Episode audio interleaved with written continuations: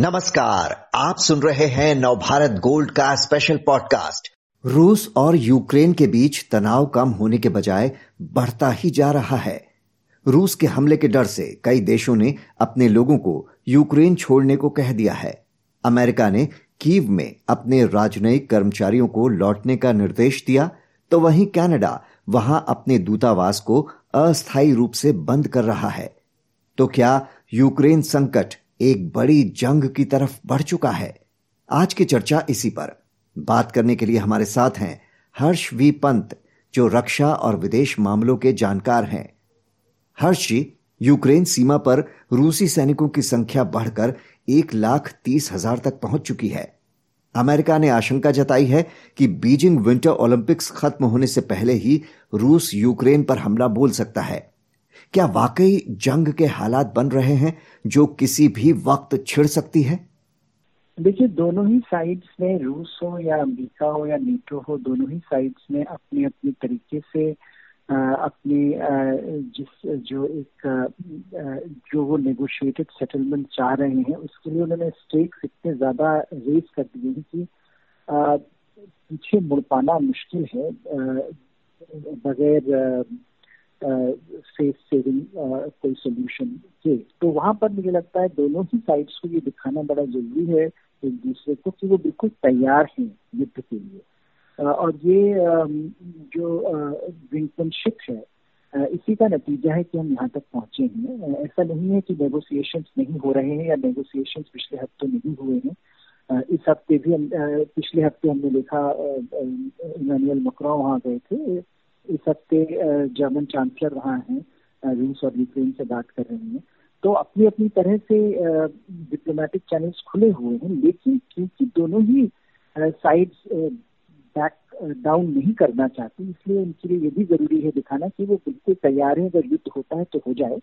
और इसी के लिए मुझे लगता है जिस जिस तरह के समीकरण बन रहे हैं अपनी सेनाओं को बढ़ा रहा है, रूस और पश्चिमी देश वहाँ से अपने लोगों को हटा रहे हैं दोनों ही ये ये दिखाने की कोशिश कर रहे हैं कि अगर युद्ध होता है तो दोनों ही साइड इसके लिए तैयार खड़ी है और इसीलिए जो eyeball to eyeball concentration होता है, ये मेजर पावर्स में बड़ा पुराना एक अपने आप में इसका इतिहास रहा है तो कोई नई चीज़ नहीं हो रही है, लेकिन ये ज़रूर है कि इस ऐसी सिचुएशन में कई बार ऐसे ऐसी परिस्थितियाँ बनती हैं कि इन एडवर्टेंट एस्केलेशन हो जाता है। कोई साइड नहीं चाहती है, लेकिन क्योंकि आपने सेना इतनी बढ़ा ली है वहाँ पर और आप इतनी मुस्तैदी के साथ खड़े हैं कि कोई मिसपरसेप्शन मिसकैलकुलेशन मिसकम्युनिकेशन से युद्ध स्टार्ट हो सकता है तो उसी का मुझे लगता है ज़्यादा डर है। जैसा आपने अभी ज़िक्र किया कि संकट टालने के लिए लगातार राजनयिक प्रयास किए जा रहे हैं, क्योंकि जंग छिड़ी तो न सिर्फ़ बड़े पैमाने पर जानमाल का नुकसान होगा, बल्कि एक बड़े आर्थिक संकट का सामना भी करना पड़ सकता है दुनिया को। सोमवार को ही ग्लोबल मार्केट पर इसका असर दिखा जिसने भारतीय शेयर बाज़ार में भी कोहराम मचा दिया। तो इस जंग का क्या बड़ा खमियाजा भुगतना पड़ सकता है दुनिया को? देखिए हर जंग का, हर जंग अपने अपने तरीके से परिणाम नेगेटिव कॉन्सिक्वेंसेस लेकर आती है। लेकिन इस समय जबकि वैश्विक स्तर पर हम एक महामारी से जूझ रहे हैं महामारी खत्म नहीं हुई है और उस महामारी के चलते आर्थिक समस्याएँ इतनी गहरी हैं दुनिया भर में कि अगर आप किसी भी कोने से नापें तो आपको आर्थिक समस्याएँ समस्याएँ दिखेंगी समाधान नहीं। और उसमें अगर ये युद्ध होता है तो एक तरह से सबसे बड़ा नुकसान यूरोपीय देशों का होने की संभावना बन जाती है, क्योंकि यूरोपीय देश जो है वो रूस हो, चाहे पश्चिमी यूरोप के देश हो या सेंट्रल यूरोप के देश हो वो सारे ही देश इसकी चपेट में पहले आएँगे और जो नुकसान होगा, जो आर्थिक नुकसान होगा, वो उनको तो भुगतना ही पड़ेगा, लेकिन उसके, क्योंकि हम ऐसे एक ग्लोबलाइज इन्वायरमेंट में रहते हैं तो कहीं पर कुछ होता है, उसका इम्पैक्ट हर जगह पड़ता है, जैसा आप ज़िक्र कर रहे थे कि आज भारतीय शेयर बाज़ार भी काफ़ी खराब रहा। तो उसके चलते हर जगह इसके रिपल इफ़ेक्ट देखने को मिलेंगे। तो जो एक एक वैश्विक माहौल आर्थिक माहौल जो महामारी से जूझता हुआ ऐसा लग रहा है कि निकलने की कोशिश में है या ऐसी परिस्थितियाँ बन रही हैं। हम काफ़ी पीछे चले जाएँगे और इसके मुझे लगता है इसका खामियाजा न सिर्फ़ उन देशों को भुगतना पड़ेगा जो इसमें फ्रंट लाइन पर हैं इस, युद्ध के बल्कि दुनिया भर के देशों को भुगतना पड़ेगा और एक तरह से जो सबसे पिछड़े हुए देश हैं गरीब देश हैं उनको तो सबसे ज़्यादा पड़ेगा क्योंकि उनकी ही हालत खराब ज़्यादा होती है ऐसी ऐसी परिस्थितियों में जबकि जबकि सही वैश्विक समीकरण नहीं बन पाते और आर्थिक जो समस्याएँ हैं, वो वहाँ से उभर कर सारे विश्व को अपनी जाल में फांस लेती है। जिस तरह से रूस अड़ा हुआ है कि किसी भी हालत में यूक्रेन को नाटो में शामिल ना किया जाए, क्या रूस को खुद ये समझने की ज़रूरत नहीं कि जंग का उससे कोई फ़ायदा नहीं होगा, बल्कि उल्टे नुकसान ही होगा? आर्थिक नुकसान की हमने अभी बात की, मानव त्रासदी जो होगी उसकी बात कही राजनयिक पलटवार भी हो सकता है उसके खिलाफ, जो उसके लिए आसान नहीं होगा। जीत भी बेमानी हो जाएगी उसके लिए। तो कैसे टाला जाए इस संकट को? बीच का क्या रास्ता निकाला जा सकता है? देखिए रूस को भी मुझे लगता है कई ये समझना पड़ेगा। और जैसा आप कह रहे हैं कि रूस के लिए कोई बहुत अच्छे परिणाम इसके नहीं होंगे। अगर मान लीजिए एक ऐसा हम हाइपोथेटिकल की मान लें कि रूस कब्जा कर लेता है यूक्रेन के ऊपर और नेटो कुछ नहीं कर पाता है। नेटो इस लड़ाई में उसको पुशबैक नहीं दे पाता।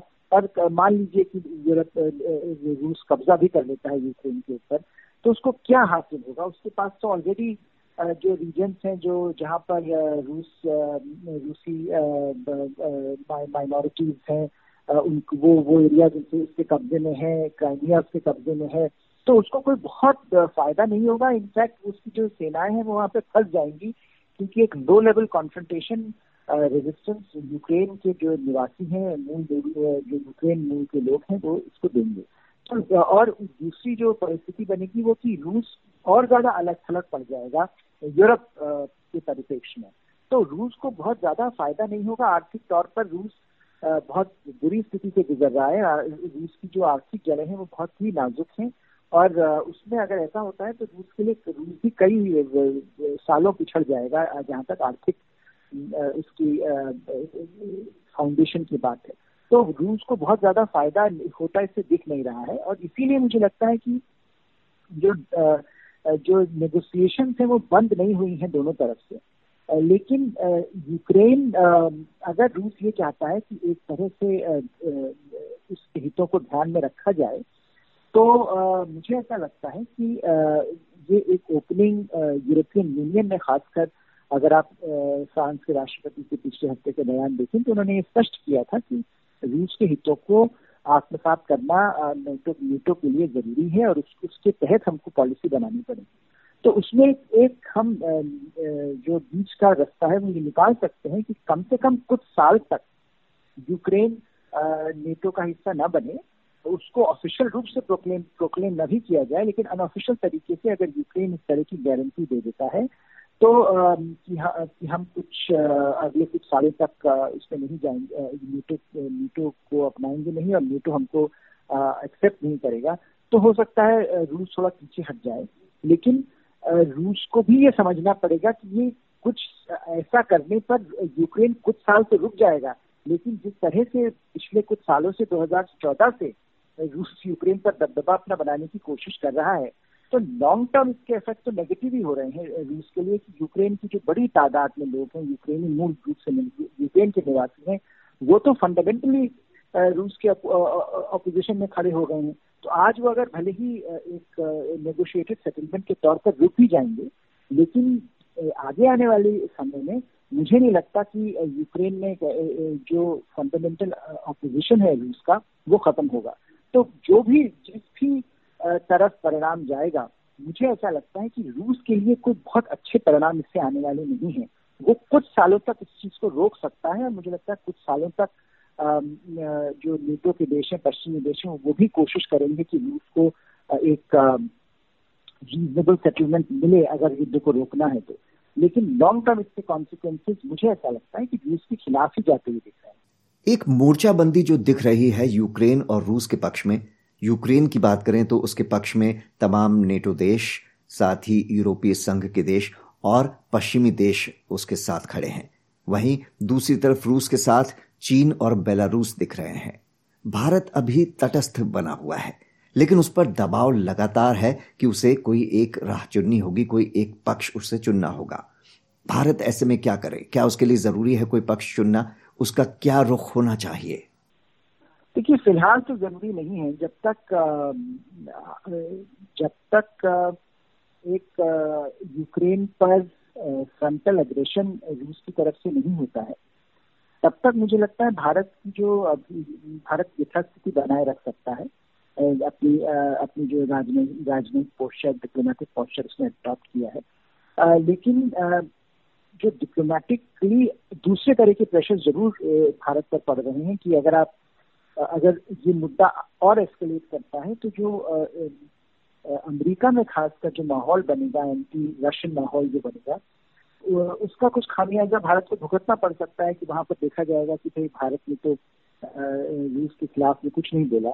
और भारत को भी मुझे लगता है जो बड़ा प्रश्न जिनमें भारत की डिप्लोमेटिक पॉस्चर पर लगेगा, वो तब लगेगा अगर रूस अग्रेसर बन जाता है और बॉर्डर क्रॉस करके यूक्रेन को यूक्रेन के ऊपर कब्जा करने की कोशिश करता है मिलिटरीली उससे भारत का जो लॉन्ग स्टैंडिंग भारत की पोजीशन रही है टेरिटोरियल इंटेग्रिटी के, की सपोर्ट में सॉवरिटी के सपोर्ट में, वो उस प्रिंसिपल को भारत कैसे सपोर्ट कर पाएगा? जब, अगर ऐसा होगा क्योंकि उस समय भारत को रूस की मित्रता भी निभानी पड़ेगी, अपने प्रिंसिपल्स को भी खड़ा रहना पड़ेगा। और जहाँ तक पश्चिमी देशों का सवाल है, उनके साथ भी भारत के बहुत अच्छे संबंध पिछले कुछ सालों में बढ़े बढ़े हैं तो उसको वो कैसे नेगोशिएट कर पाएगा? तो ये सारी समस्याएँ भारत के लिए बनी रहेंगी। और भारत को अभी फ़िलहाल कुछ कहने की ज़्यादा ज़रूरत न भी पड़े, लेकिन अगर ये स्थिति बनी रहती है और और एग्रेवेट करती है तो उसमें भारत का ज़रूर प्रेशर पड़ेगा और भारत को एक पोजीशन तो इस पर लेनी ही पड़ेगी, क्योंकि भारत अपने आप को वैश्विक मंच पर देखता है और ग्लोबल स्टेज पर भारत को अपने आप को प्रोजेक्ट करना पड़ेगा। भारत की समस्या इस बात से बढ़ जाती है, जैसा आपने ज़िक्र किया कि रूस का सबसे बड़ा हितैषी सैनिक चीन है और भारत का सबसे बड़ा इस समय स्ट्रेटेजिक चैलेंज चीन है। तो उसको कैसे निगोशिएट कर पाएगा भारत? इसको कैसे मैनेज कर पाएगा भारत? ये मुझे लगता है भारत की डिप्लोमेसी के लिए बड़ी चुनौती रहेगी। हर्ष इस विश्लेषण के लिए आपका बहुत बहुत शुक्रिया।